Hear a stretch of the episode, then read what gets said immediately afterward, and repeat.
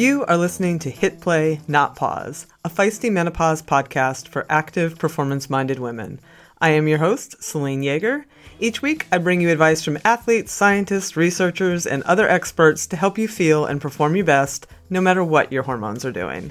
This show is a production of Live Feisty Media. Hey, Feisties. So, we all know that recovery gets harder as we get older.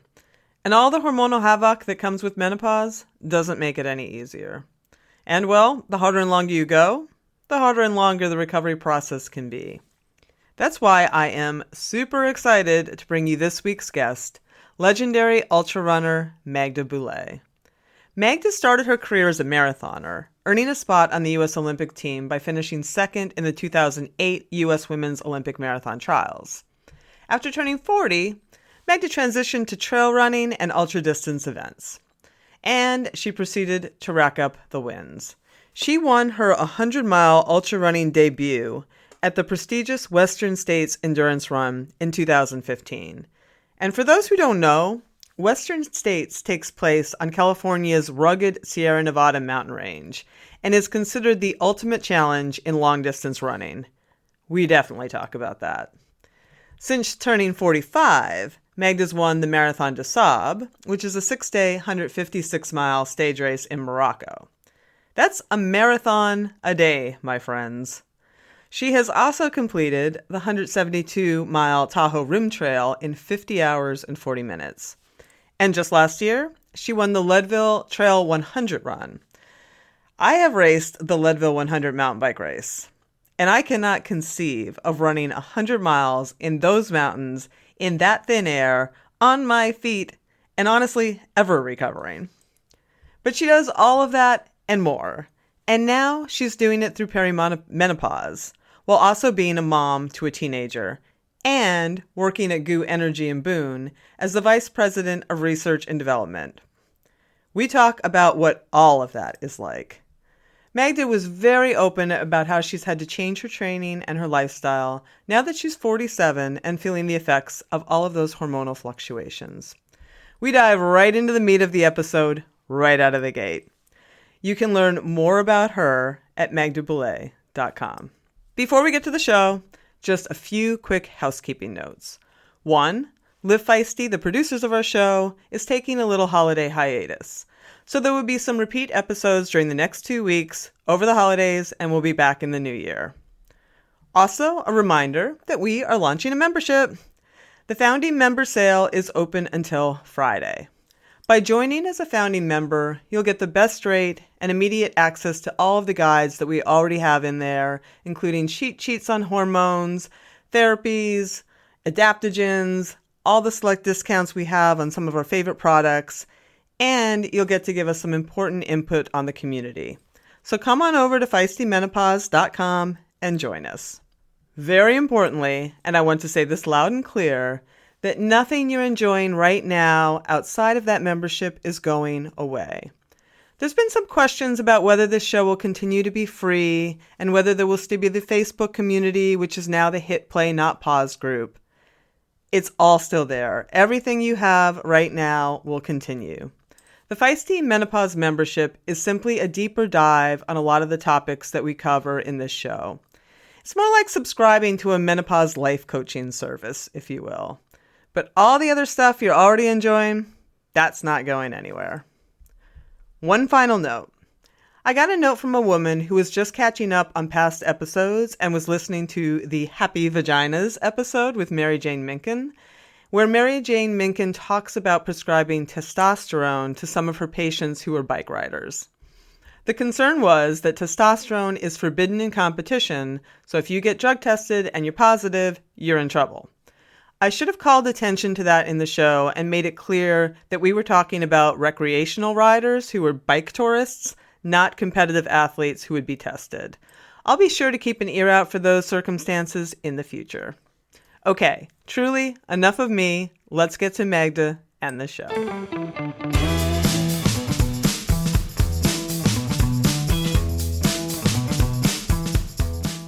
It seemed like since you've turned 45 ish, you know, you made this this pivot to a lot of these long, arduous kind of things like the Marathon des Sables. Am I saying Mhm. that right? Yeah, um, in Marathon des Sables. Morocco, in uh, the Leadville Trail 100 mile, which I've done on my bicycle and cannot fathom the people who do it on their feet, you know, and uh, the Tahoe Rim Trail, right, which is 172 miles.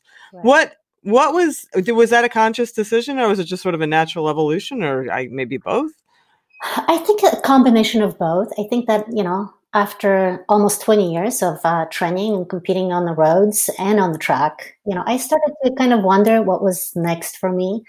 Um, you know, being a part of uh, the running community has, you know, changed uh, my life from, you know, from the, you know, from the early, early ages. And um, I wasn't ready to just retire from the sport just because I wasn't going to make another Olympic team so just naturally you know i you know i you know i knew deep inside that i was in it for the long haul Mhm.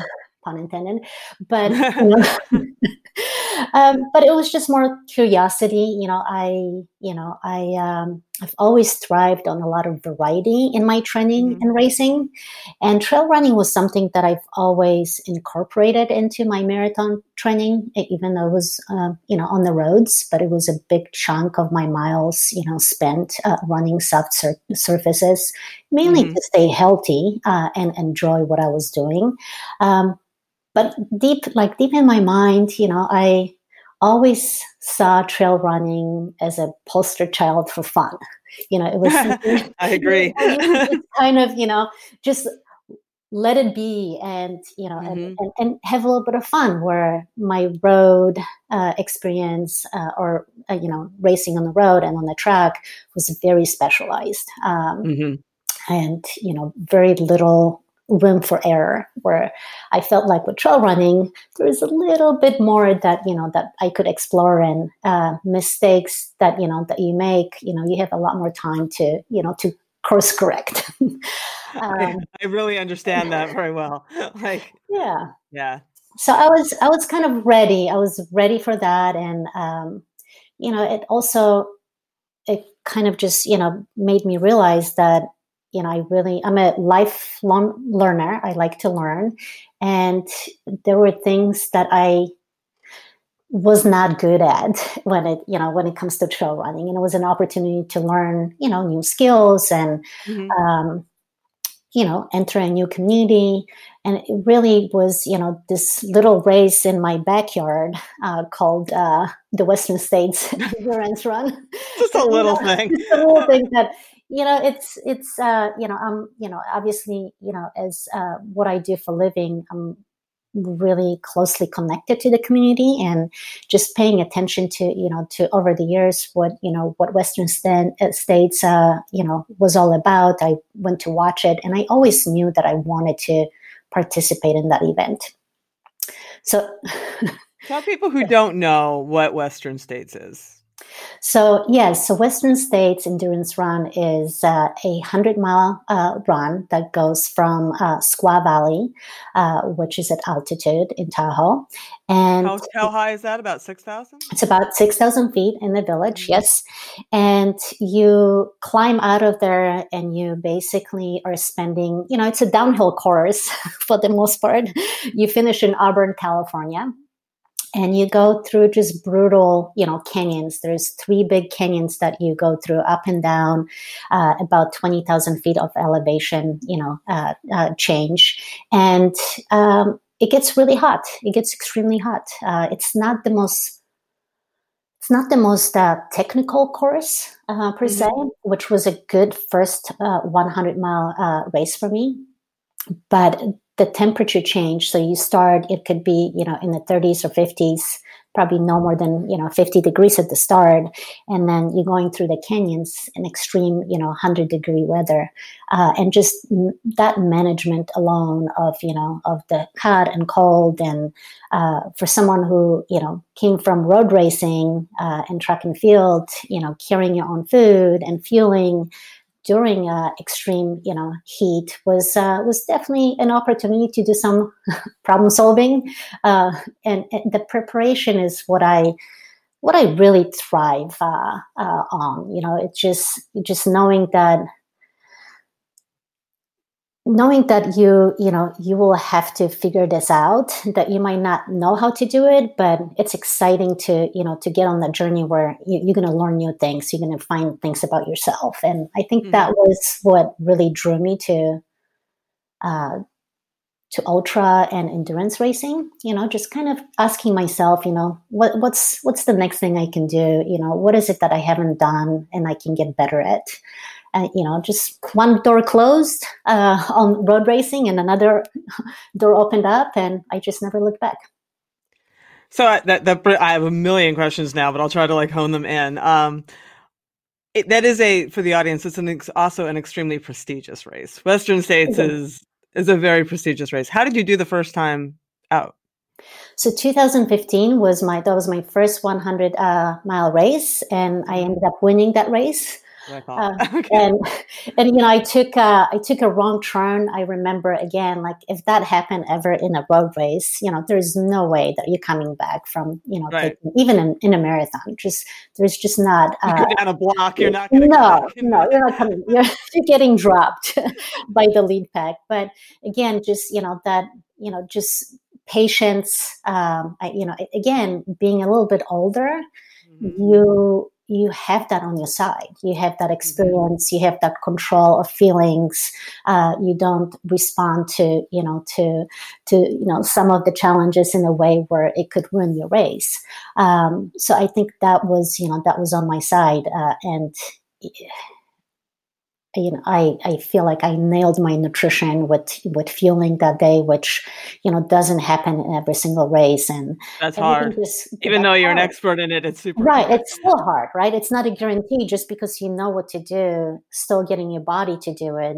Um, yeah, it was it was just a super exciting, super exciting exciting day. I you know, and that just kind of changed my you know course for for mm-hmm. the next several years and you know, just kind of set me on this, you know, discovering curiosity path. Like, okay, what else can I learn?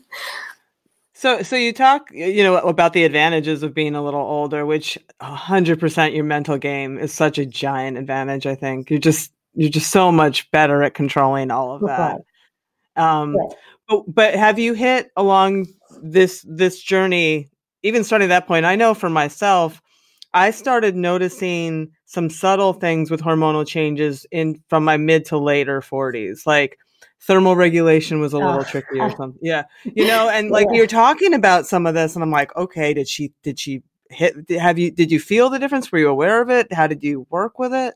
Yeah, I would say that in the last, you know, few years, um, so you know, last like two or three years, I definitely have noticed. That's when it Yes, That's when it hit me. Like around 47 or 40. I, yeah, I don't know how old you are now. Yeah, I'm 47. Uh, okay. So like around 45, I started, and you know, the body temperature fluctuation is definitely like the first thing I've noticed. You know, often feeling too cold and overdressing. Yes. Yep. Um, yep. And then really quickly just being too hot. And then taking and it all. yes. And, you know, yeah. and you know, in in my last actually in the last year, I've noticed that these symptoms have actually really, you know, gotten me in trouble in some of the long endurance racing, where my body temperature, you know, I it just it the, the fluctuation is so drastic that it will drop so low and so suddenly that I start shivering, and that happened during the, to, event. during the event. So that happened to me at Leadville, where I just couldn't like in the last 20 miles. And granted like you know we finished late at night so the temperatures dropped but still i went from you know just sweating being overdressed to suddenly you know mismanaging my layers and waiting too long and it just dropped suddenly. And yeah i was i was in trouble in the last uh, 20 miles uh, of that race. And you know a lot of you know these symptoms are you know uh, due in part but not entirely you know to uh, due to estrogen depletion you know at this age. Uh, but you know that's you know that's definitely has you know it has been something that i need to manage a little bit better um, something that i never really paid attention. Um, and have you have there any strategies specifically that you've taken on that you think are successful for managing that whether nutritionally or adaptogens or, or, or just right. layering I mean, with you know, with uh, with cold, it's definitely layering properly, and same with heat. But you know, uh, being really good about you know having access to ice, um, uh, mm-hmm. is something that you know that you know especially when I not so much you know when I'm not racing, uh, you right. know I can manage that a little bit more at leisure. But I've noticed that during you know during some of these events, if I don't act on it right away, it will get me in trouble. Right. Um, another thing is just maintaining muscle mass. You know, um, I feel like I'm working a little bit harder uh, to maintain, or you know doing a lot more work to prevent uh, muscle mass. Um, and again, you know, that's, you know, that's, um, you know, whether it's muscle repair or rebuilding muscle, that also is heavily, you know, correlated to, you know, to, to the drop in, in estrogen. Uh, so that's something that, you know, uh, a lot of women have to, you know, have to pay attention to. And for me, you know, it's been really paying attention to my protein intake, um, and you know it's not just like oh i just want to make sure i have enough protein at dinner but throughout the day you know every snack or meal just making sure that you know it's you know it's uh, it's present and it's you know top of mind. Mm-hmm. um and this you, what kind of lift what kind of lifting do you before we sleep is yeah. super important but like what kind of you know how has your training changed as far as like the lifting? And i've read you also do some plyometrics. Um how has your training changed Right. So I, you know, over over the years, you know, I, I was a lot more structured with my resistant training and plyometric training um, when, you know, when I was training for the marathon uh, and mm-hmm. was doing that full time, you know, and I have to honestly say that, you know, working a full time job uh, and, you know, and putting, you know, some of the miles, I've made some compromises over the years where I've shifted, you know, instead of chasing a lot of miles to spending a little bit more time, you know, uh, doing, you know, m- my favorite, you know, plyometric exercises are, you know, box jumps, uh, uh, I say that I, uh, you know, do jump rope, but I usually pretend I have a jump rope in my hand because, you know, most of the time you're like, oh, I don't have my jump rope. Like I can't do it. I'm like, no, you can. You just jump, right? It's right, right. It's, just twist your wrists a little bit. That's right. Imagine you have the jump rope in your hand. Um, I do a lot of step ups. Um, mm-hmm. and you know simple things as you know just uh, you know squat jumps and jumping jogs i mean you know it really it does not have to be too complicated. And i try to incorporate that you know um, frequently after i finish my run. And then i'll add a few minutes you know too. So f- for me instead of having those you know structured big sessions um, on my you know on my schedule where if i don't make it it's gone i try to just incorporate frequent frequent sessions that are shorter throughout my week. Um, and and it just it happens you know the accumulation of doing that work uh, has been really productive for me and uh, and you know keeping that not, not, only you know not only for maintaining muscle mass but also for just bone uh, bone density maintenance and bone health uh, which you know i've you know i've noticed that it's also takes a little bit more work to uh, to maintain good good bone health well, because you're a mom too, right? Yes, I mean it's yes. it's busy. I mean, I have a teenager now, so that's you know, it's it's. still, like, I have a teenager. That's still work. it's like you know, uh, privacy and alone time. Uh, so you know, I feel like di- different different parenting you know uh, needs uh, at this age for me but more emotional parenting needs absolutely which takes a toll there's no, yes. no doubt uh, sometimes i go like wow it would have been so much easier to you know to have a newborn now okay, maybe not a newborn maybe a three-year-old no not a newborn let's go with like a little more independent but right. i get what you're saying but yes it's you know time is of essence right like mm-hmm. it's you know it's so yeah, I don't, you know, I used to be such a high mileage person and I realized that, look, I have so many years behind me. I spent 20 years doing, you know, marathon training and, you know, I don't need to build more endurance, but I do need to maintain bone health. I need to maintain, maintain muscle mass and I need to, and I've noticed that, you know, my speed and efficiency, if I don't work on it you know even even harder than ever before it, it's it's really disappearing quickly so um, in my training, you know, now uh, I focus on um, on a lot of like short repeats. Um, again, I don't ignore my long run and my you know longer intervals, totally. but it's something that is uh, non-negotiable for me. It's you know doing those really short, uh, high intensity repeats. What and, kind of? Can you give me an example? I'm just curious. yeah. Like uh, so it could be depending, you know, what I train for. If I train for a race, race that has a ton of elevation gain, uh, and I need to do hill work, it's going to come in a in a form of you know 20 times 30 seconds, really hard up a hill. Um, and I've you know I've even made you know. Uh, over the years i've used the treadmill to do this where you know i don't spend mm-hmm. a lot mm-hmm. of time running down um, but the downhill running is can be beneficial to you know to to ultra running so um, i you know i get creative where i do a lot of hill repeats that are hard not as hard on your body you know mm-hmm. it does uh, it does resemble speed work, uh, just like, they, like I did on the track, which I still like to do. But I feel like these days I need training partners to to get it done. you know, to show up to you know after twenty years to a track right now, and I feel that so hard. I I always have to find a partner in crime. Like, hey, how about this two hundreds? Uh, so just you know, uh, repeats under a minute, um, which for someone who now is chasing those really long endurance races, um, it's kind of fun to go and like turn it on and you know do something that's you know high intensity. You get you know good amount of uh, rest in between, and then you you know 15 20 minutes later i'm like wow that's it? I'm done? Right right. Not like three or four hours later. three or four hours later yeah so that's and yeah, it translates, right? Though I mean, you definitely oh, feel yes. the yes, yeah, yeah.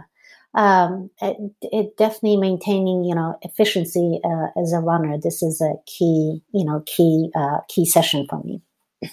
Back in the day, another just curiosity. What was that mileage looking like? What was your weekly mileage looking like? Wow, that's a really good question. So I, you know, I definitely pushed the envelope of, you know, what, and I, I believe that, you know, in 20 years building up. I didn't just start, but 120 was my average.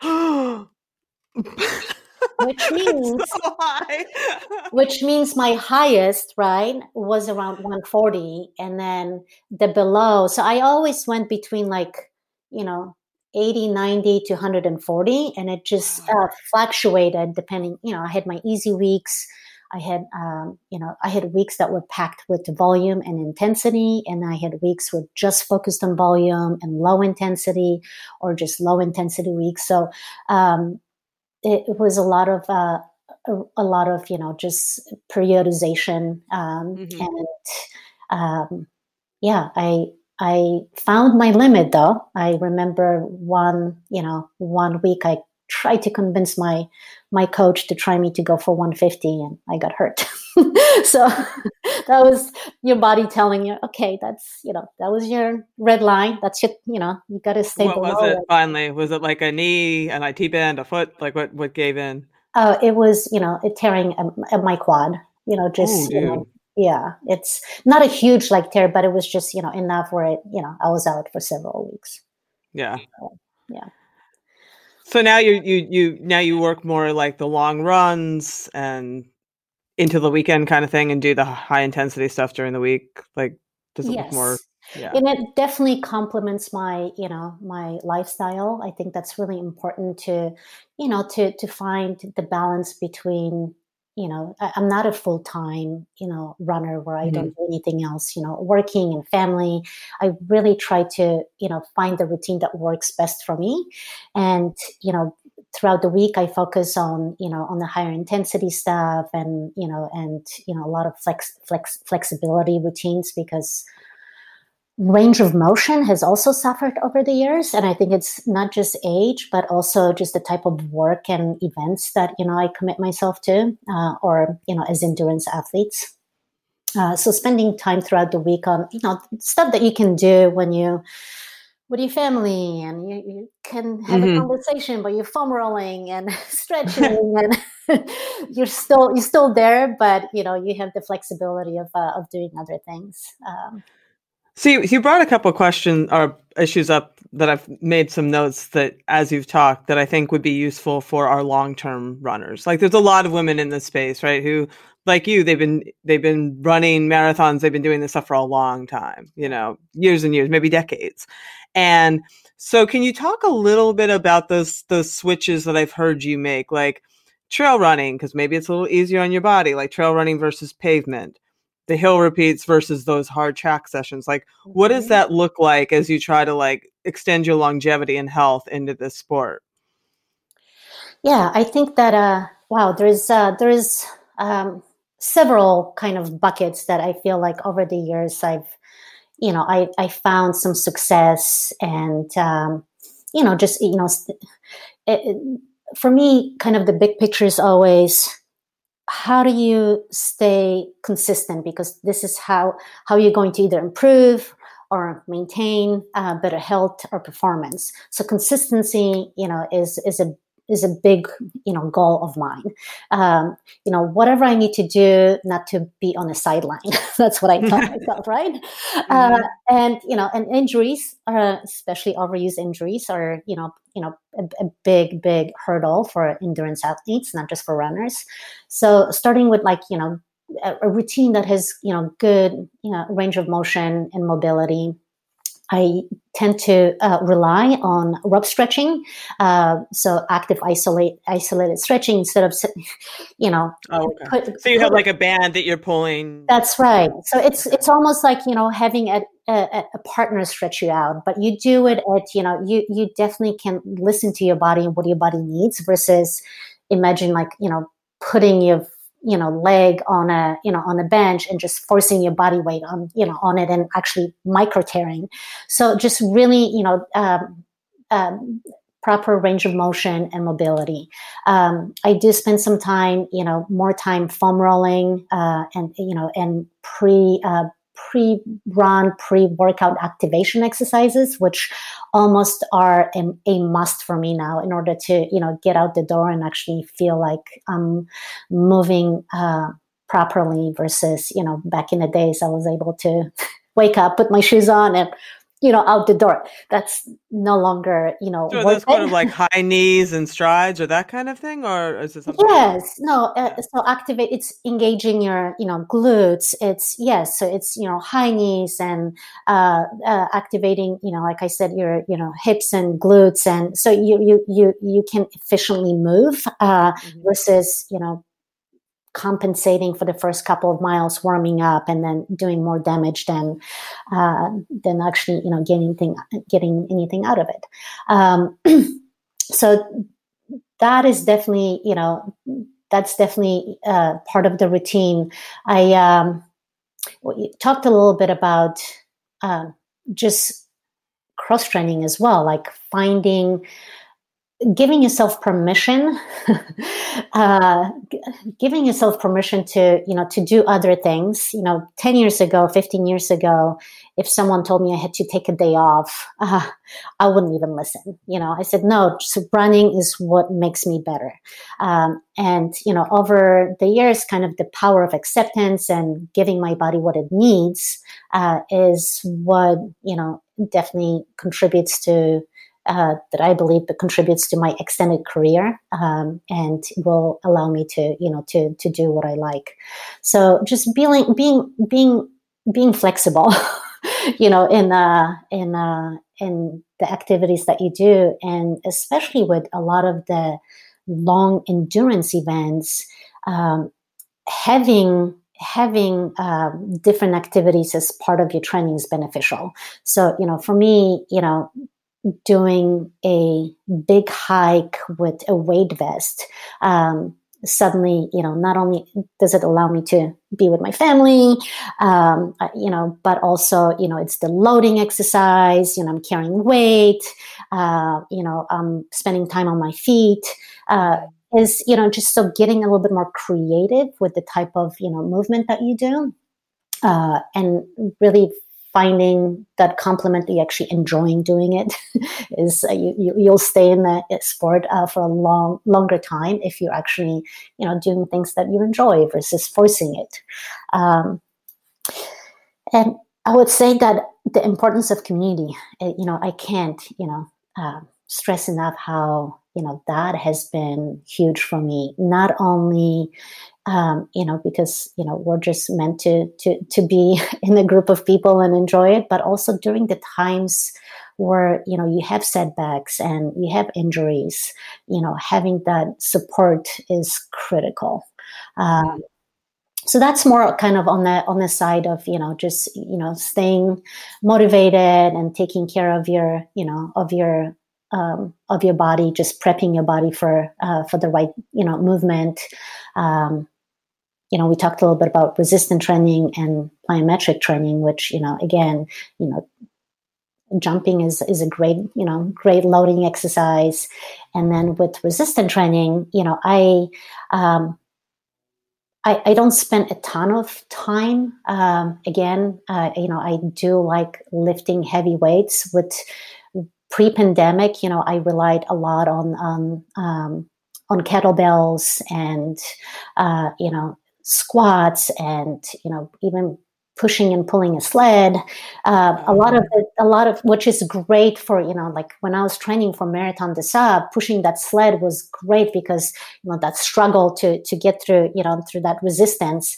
Um, and you know when my feet had to work in the sand, really beneficial uh, to be a lot stronger. You know, uh, but again during the pandemic, a lot of this stuff I don't have access to. So again, I tend to get creative with minimal uh, equipment now. I rely a ton of my weight vest. You know, I have a 20, 20 pound weight vest that, you know, I will do, you know, whether it's lunges or squats, um, even some plyometric exercises, but you have to mm-hmm. really, you know, be careful with the impact at training in a weight vest uh, and starting slow uh, and a kettlebell, like keeping it minimum, but still, you know, doing that, that work, you know, twice a week.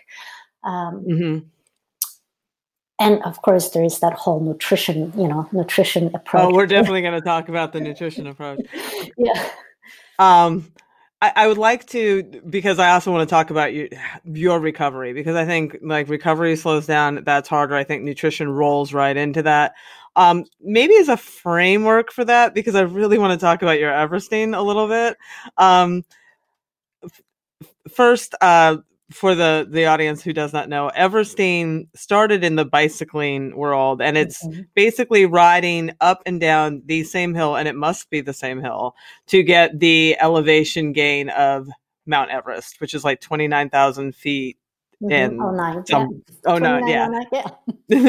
yeah. um, Magda did it running, so this, so I, I, you know, during the pandemic, which blows my mind because you have to run down the hill. Yeah and I I cannot imagine not being shattered beyond shattered. So could you just talk a little bit about like how you picked your hill and how that went for you, and then right. let's roll into let's roll right into nutrition and recovery because I bet you used all the tools in your shed to come yes. back from that. Uh, so yes, Everesting that was uh, quite the ordeal, and it was uh, you know it was something that I had planned on doing you know, at least once in my life. I don't really had like a, you know, set time. It's something that I learned years ago, yes, from cyclists. And I was always fascinated with it. And I said, you know, one day I would love to just do this, you know, on my feet, running. Um, and it literally took a pandemic to go for it. Um, it was part of Rebecca Rusch's challenge, right? Because I did, I did the half. I did the half. I was just like, I didn't have the wherewithal mentally to do a full that, at that point. But um, yeah. And, and uh, trust me, I I was so jealous. You know, I told Rebecca, I was like, you know, I I, I reached out to her. I'm like, I'm so jealous. You you put this event on because I've been dreaming about doing this um, as an event for other people, which seems really extreme now. But she did it the right way. You know, she had you know different you know different challenges of different you know uh, uh, obviously you know not everyone needed to Everest to be a part of the events. I really loved what she did, but it was about a month prior to Rebecca's event where a, a group of um, our friends um, from kind of all over just um, decided to Everest for fun because of the, all of the events were just canceled, but over the course of a week. So we oh, running, running, Yes, and there was no like, oh, you have to, you know, you have to pick one hill, uh, and you had to do it, you know, up and down. You could you could run, you could bike, you could ski if you if you lived in a place where it had snow at that time. Uh, which was summertime, but it was just more like, hey, we need some motivation. It's, you know, it's in the, you know, we were about three months into the pandemic, and everyone was starting to, uh, you know, to go a little bit nuts, not not seeing each other, and yeah, so we we, you know, one of our friends still a big of, week. It was still a big weekend for many of us. Um, you know, we didn't even know if we could do it. I'm like, okay, we're going for 29,000 feet. Most of my training, when I train for big events and I'm in the middle of heavy training, it's in the 20s, uh, you know, and I come down, you know, in terms of like total vert for a week. So this was going to be a jump for most of us, if not all of us. And we had a group of a dozen where we started a, a spreadsheet and it you know other some friends invited new friends. So suddenly like you know we met some friends on the spreadsheet and we had a text going. And it's you know you could do it in any way you wanted so it was really inclusive and you could make it as hard as you wanted um, you know most people had jobs so people were getting really creative. Uh, but it was so fun because you know if you didn't get to Mount Everest, then you picked some other peak that you reached. um, I just did Denali, but it's fine. I'm just did Denali, yes. Uh, so people, you know, I'm like, hey, I got Kilimanjaro, but it was it was a fun thing over a week, and it just really like the light bulb just went off for me during you know during that week i'm like wow i need to sign up for rebecca's event because i've been watching it but i still didn't commit and it mm-hmm. was right after that when we completed it and you know i did a lot of um, uh, stair running because I was trying to get as much, you know, vert in the least amount of time. And I kind of learned in that week what was working and what didn't work. Um, you know, what I really liked. And with that mindset, I started to do a little bit more research on, on, you know, the, like you said, like how did you pick your hill, and right. you know why did you? It, it, had to be like that perfect segment. Um, and I chose um, uh, a hill that was about uh, half a mile, so 800 meters or so.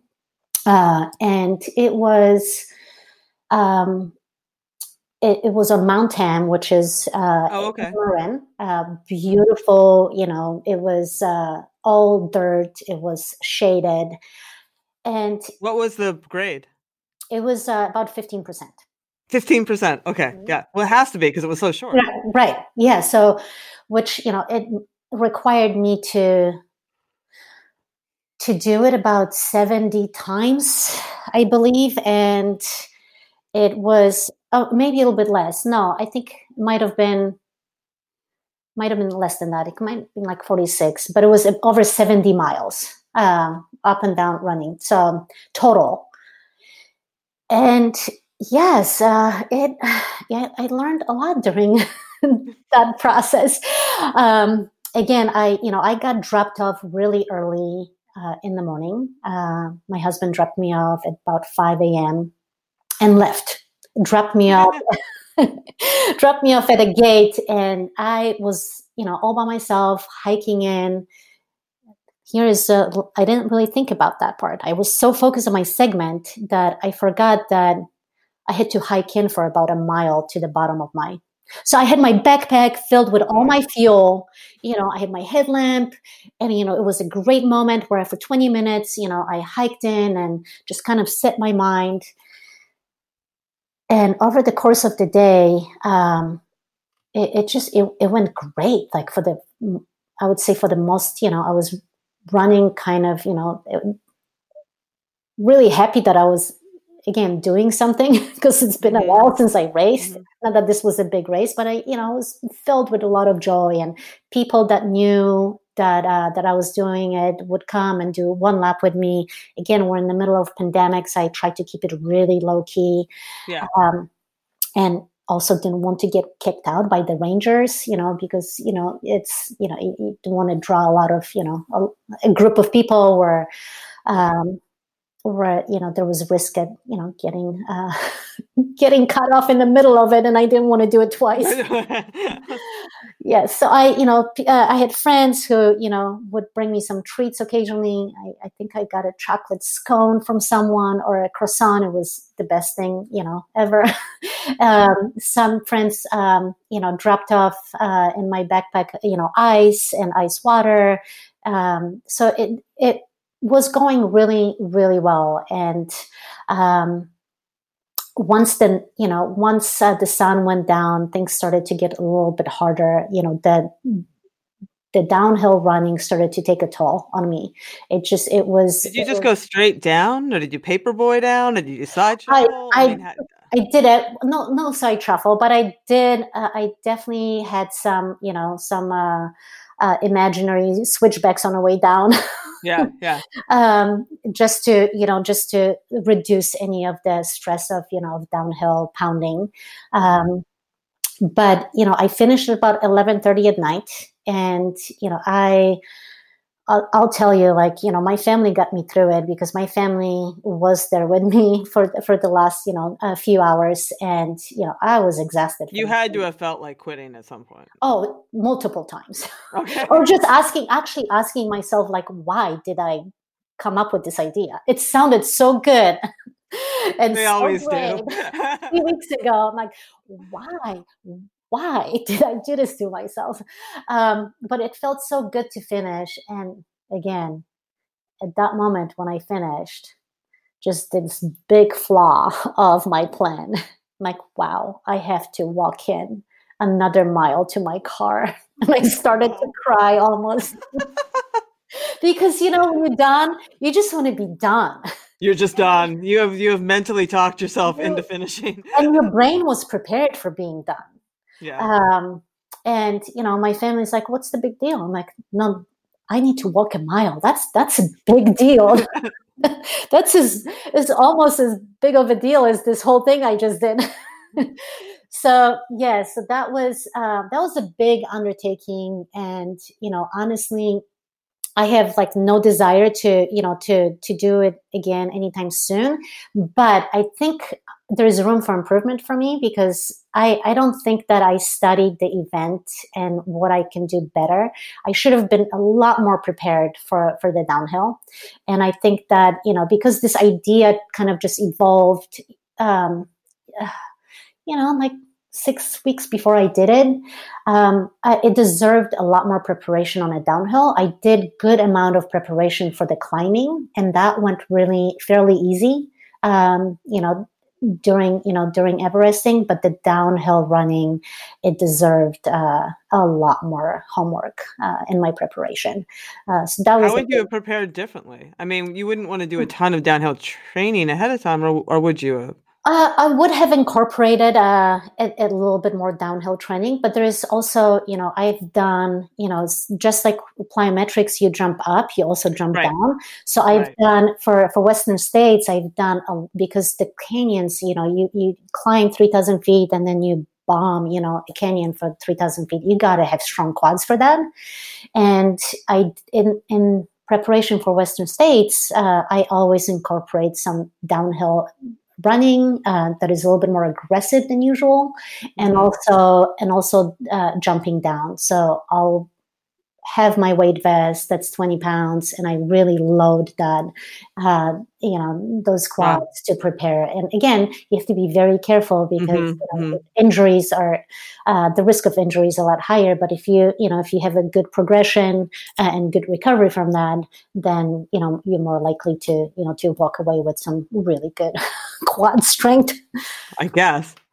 So so talk about talk about your pillars of recovery. I hear like eating recovery techniques and sleep. Like uh, how yeah. do you, what how do you rec- how do you recover from these right. like you said kind of sleep uh sleep is you know i definitely um pay attention to sleep. And you know actually like in the last five years sleep has definitely been an issue. Maybe not I love to sleep, so maybe not that. That's not an issue, but it's more just um, quality. Do you wake up in the middle of the night? Do you have that going on? Yes, everybody does. Sleep disturbance has been, you know, so the, the quality of of uh, of my sleep has definitely been a little bit uh, uh, disrupted.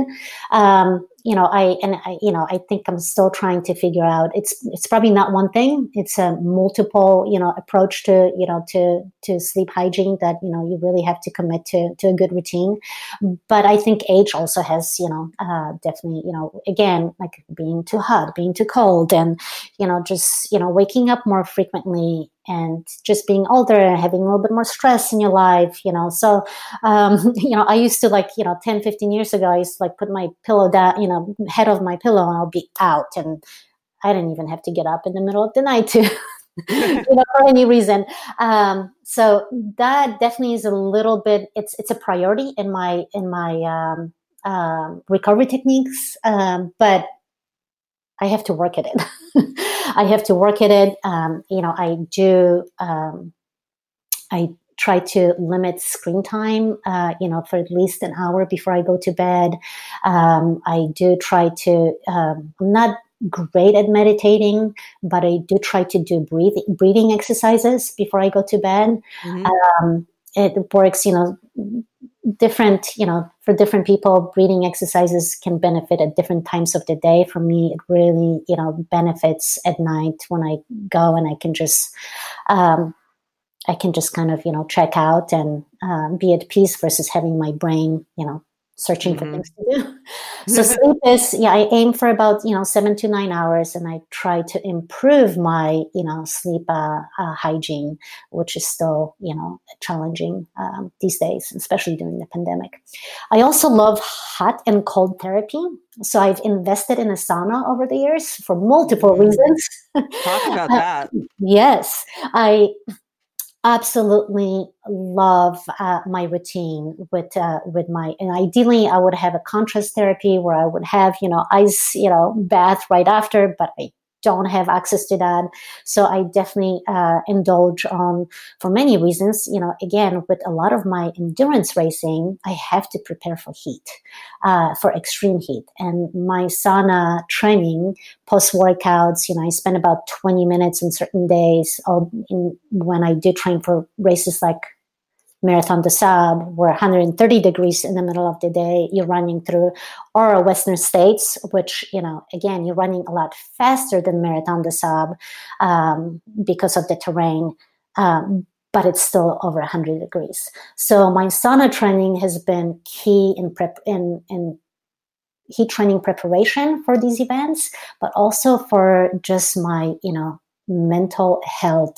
Uh, there's a lot of good research between you know heat therapy um, and you know mental health uh, and I've been really and also adding aerobic fitness to your you know to your uh, right after a workout. So you can actually increase the benefits from you know from uh, working out. And someone who's older uh, instead of putting on more miles I can spend 20 minutes in the sauna taking care of my mind and uh, getting that benefit. So that has been a huge uh, huge boost in my recovery. Um, it also helps for altitude, correct? Because you get that blood, that yes. blood plasma increase. Right, there's huge crossover between. So yes, for Leadville, I definitely, again, I was not able to spend three weeks at altitude, uh, but I did have ten days prior to Leadville. Uh, but I did incorporate even when I was in Leadville. Uh, there is that little, you know, I'm not sure if it's a YMCA or that little gym uh, yeah. slash swimming pool. You're in the sauna? Yes, I definitely incorporated the, the hot tub and the sauna as I was, you know, um, uh, you know, um, I was uh, already decreasing my volume. You know, two weeks prior, my intensity was down, so I had a lot more time, and I converted that time to you know to uh, heat therapy, which helped definitely with uh, with altitude. Uh, competing at altitude. And I definitely recommend, you know, a lot of sea level athletes who travel to, you know, to altitude to race uh, to incorporate heat therapy into their routine.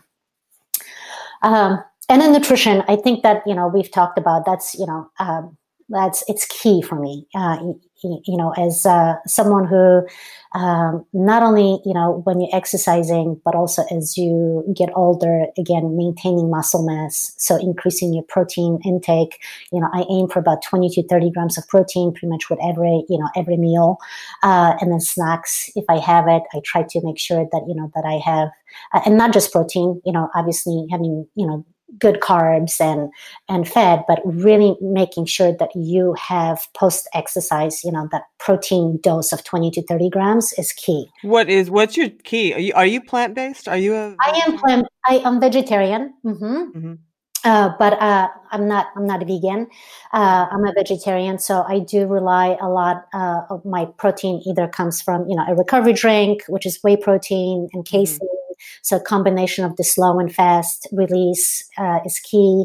Um, I use a, a, lot of like beans and uh, fish.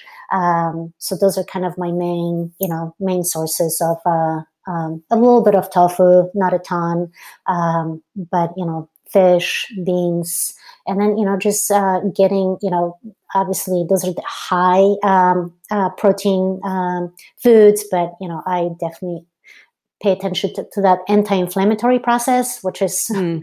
which is uh, you know again for you know when you're putting a lot of stress, so antioxidants, and anti-inflammatory, so getting you know getting seeds and nuts, um, you know chia seeds, walnuts, and flax, and um, for you know for the omega three fatty acids is key. Mm-hmm. just overall, just you know good you know a lot of vegetables and fruit in my diet. Um, green tea and coffee are good antioxidants, and chocolate.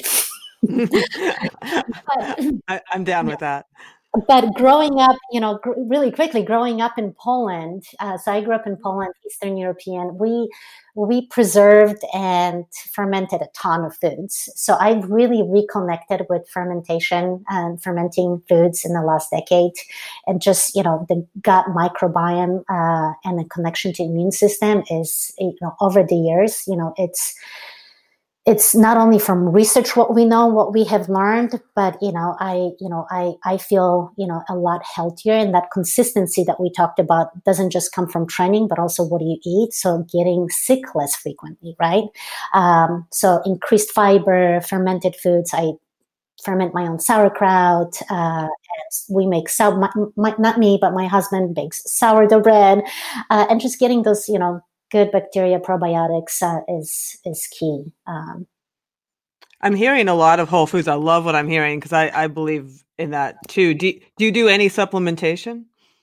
I do some. So first of all, like over the years, I've partnered up with, with InsideTracker to actually oh, yeah. test my deficiencies. So I'm not in favor. For the people who don't know, that's a blood testing thing that tells you what you. It, right. it does all your panels. It does your vitamins and your minerals and all this. All the biomarkers, right? So yeah. you um, again, you know it's a little bit more detailed than you know going to a doctor and just getting the basic panel. It will you know over the years especially when i got into this you know this endurance uh, uh, racing and training i really wanted to learn you know am i you know am i causing deficiencies? Am i you know eating the right stuff?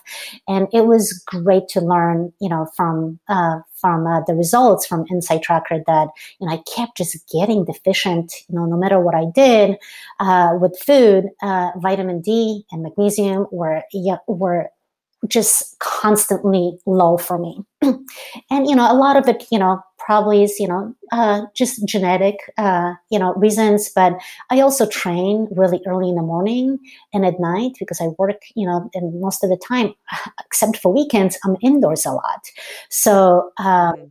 just you know from food it was not enough to you know to get some of uh, uh, uh, you know some of uh, some of the vitamins and minerals. So I started to supplement with um, with vitamin D, vitamin K is uh, key, uh, magnesium, and then because I'm a vegetarian, I do vitamin B12. So those are key kind of, you know, uh, just supplementing my, despite having a, you know, I, I feel like, you know, my, my diet is, you know, you know, I pay attention to you know to to what I eat and make sure that it's very balanced. Uh, and despite all of that, I'm still you know deficient in certain areas. So, um, but knowing what you're deficient in so you're not just taking vitamins for the sake of you know taking right. vitamins is really really important um, and the collaboration with you know with um, with InsideTracker has been uh, has been a lot of fun because um, you know i we started to ask a lot of questions about you know vitamin you know vitamin d deficiency and some other micronutrients. And um, we partnered so from GU, uh, working with GU and InsideTracker, we partnered on just like looking at endurance athletes in general, um, and we started to test a lot of our own athletes and providing that service. And we started to see a trend that you know it wasn't just me it's a bunch of other endurance athletes that continue to have that deficiency. Um, and again you know um, um, after that collaboration uh, we came up with a magnesium plus capsule and and that was you know to address um, you know bone health with vitamin d and combination of vitamin k and also uh, boosting immunity with zinc and magnesium. Uh, so fun fun stuff to you know that come out of research and learning from you know from people that do uh, extreme events uh, which is I, I, re- I remember if you if you recall I did the tour of California um, yes Yes, four four four years ago or so. Yes. Um and we were doing the insight like I was getting the blood drawn all the right. time to like um and it, it is it's super interesting to see. Right and you, you get to you know you get you get a choice of intervening like do i want to you know address some of the deficiency with you know my lifestyle changes you know do because you can do it from three different angles right? You can do it from supplement you can do it from food and you can do it from lifestyle. And ideally you know you incorporating all three uh, versus just you know taking one approach. Yeah. Well they do all tend to work together. Right um, so, do you have anything that you you thought of that we haven't talked about that that women who are sort of going into this these transitionary years could benefit from as they want to like keep their keep themselves in the game performance wise? Uh, that's uh, it's a great question. I think that uh, um, I'm trying to think like what what else we haven't really uh, talked about. We talked about a lot. I mean, I don't know how much it, it changes. Um, how much has your fueling during your events changed? Has your fueling and hydration during changed, or your approach during exercise itself?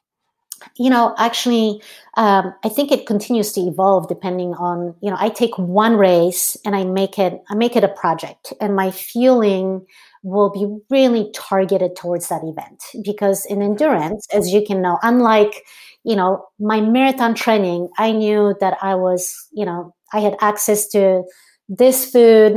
Uh, either I carried it or I had access every you know every mile or so. Um, and that was kind of my playing ground. Uh, you know, most of the time, you know, the the courses don't really change that much. You know, when you really think about like trail racing, ultra racing, to what you know, how much road racing changes, it's so insignificant. You know, you might have you know uh, temperature fluctuation right. uh, here and there, but it's it's really not that drastic. Uh, ultra running uh, and endurance training, the terrain, the environment, it's so extreme, right? You can go from a hundred mile race like Western States that again, um, you know, that it's relatively fast but hot to something like ultra, you know, Mount Mount Blanc. Um, that you know that you you literally you know it's extremely technical. It really depends like you have to really strategically think when you're eating and what you're eating. Uh, you because it's so rocky and challenging so rocky that as a mountain biker you can probably you know um, you know agree with that that you know timing is everything uh, so you're not just on this schedule like i have to eat every you know 15 20 minutes. Sometimes you don't have access to like your hands are you know mm-hmm. occupied by you know making sure that you you don't crash right? you don't die. Right right. So it's every race um, you know has an opportunity to develop uh, a very specific plan. Uh, and i you know i definitely you know i definitely uh, at night, you know, go towards more solid food. I, you know, um, I, I, do have like that desire to to have more, you know, salty foods and incorporate a lot of like miso uh, uh, soups at night, especially when it's super cold. And then when mm-hmm. it's hot, it's so critical to just minimize the demand you're putting on on your gut, right? So that's not the time where you want to you know experiment with oh come to an aid station and see what looks good. Like you you know you really have to minimize you know uh, the demand that you're asking your, your gut to digest food so i really switch over to liquids when it's super hot you know Roctane energy drink has been my staple like in a lot of the long events especially during you know during the day and then getting a lot more variety uh, you know uh, the early mornings when it's cold and at night when it's uh, when it's also cold switching over to you know to to eating more and getting you know hot uh, liquids uh, in, during the Tahoe Rim Trail um, it was a st- staple for me to actually mix or recover drink at night with an extra cup of coffee.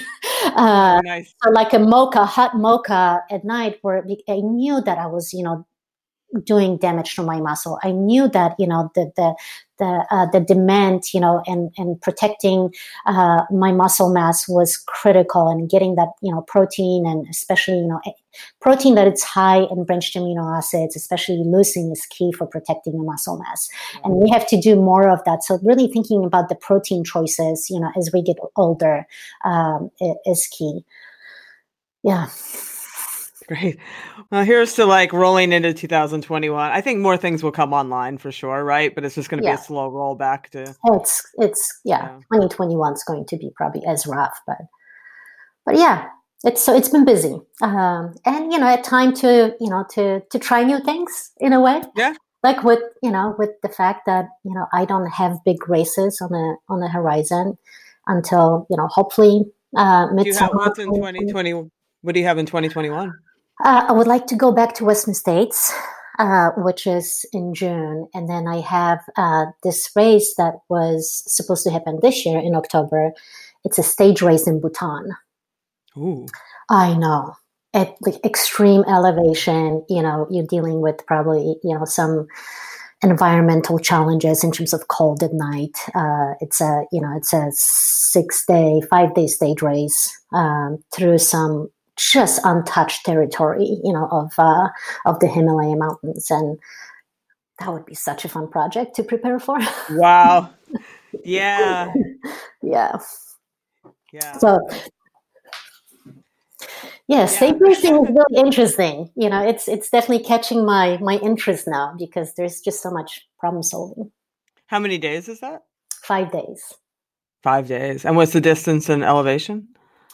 Uh, so some of the peaks that you go over go over 17,000 feet, which is high. I know. That's high. That's, That's high. Yeah. And it's really remote. So, you, you know, you, you do have limited support. It's not fully unsupported, uh, but it's limited support. Um, and you go through small villages and, um, yeah, it's, uh, it's about, um, yeah, 150 miles.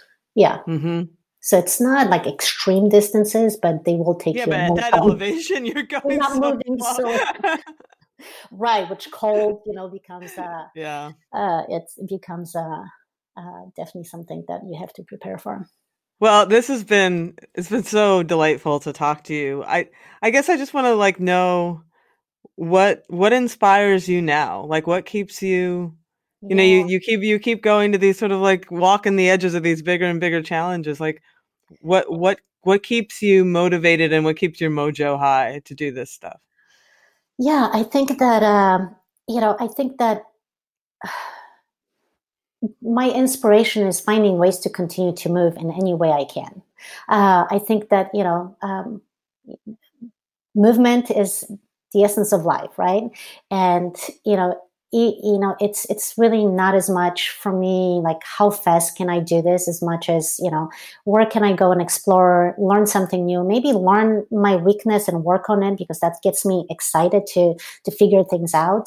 Um, but also you know some of the some of the challenges that you know that i take on you know i'm hoping to I'm hoping to convince someone in my life to keep moving, you know, and go, go on their journey. Like one of my probably, you know, if I think of like some of the wins during a pandemic and, you know, that are not, you know, there are not too many of them. Um, you know, I started because I'm not training as uh, as intensely. Um, I've you know I've given myself permission to like you know get other people out the door and either go hiking or walking. And uh, with you, you mean know, your family, my family, friends, people I work with, you know, anyone that you know that you know that uh, um, just inspired someone else to go and have their own Everest. You know, it does not need to be the Everesting, but go and encourage someone else to, you know, to to get on that journey because it does change us. And we know that as, you know, when we put ourselves through that journey, it's it's it's life changing, right? For so many reasons. So if I can, you know, get someone else in my life along the way to try even, you know, a little Everest, that's a success.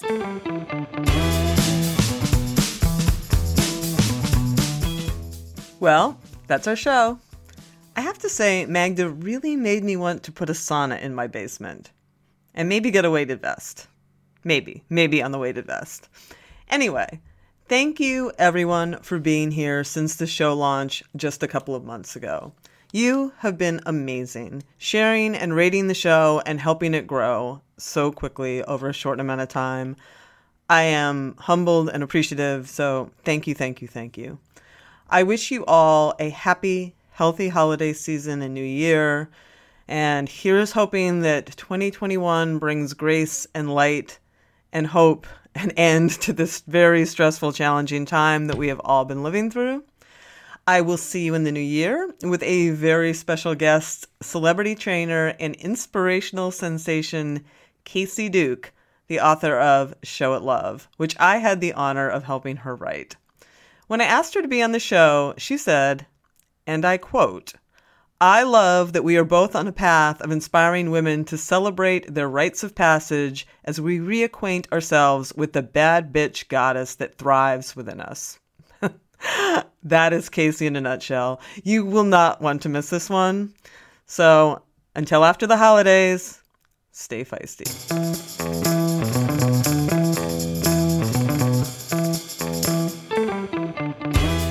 You've been listening to Hit Play, Not Pause, a feisty menopause podcast for active, performance minded women. I'm your host, Selene Yeager. The show is edited and produced by the strong, talented, and amazing women at Live Feisty Media. Follow us on social media at Feisty Menopause. And please help us spread the word. Screenshot and share this episode on your social media channels with the tag at Feisty Menopause. Share the show with your friends and please subscribe, like, review, and rate this show wherever you get your podcasts. Word of mouth and good reviews make it easier for other listeners to find. Thanks for listening, and as always, stay feisty.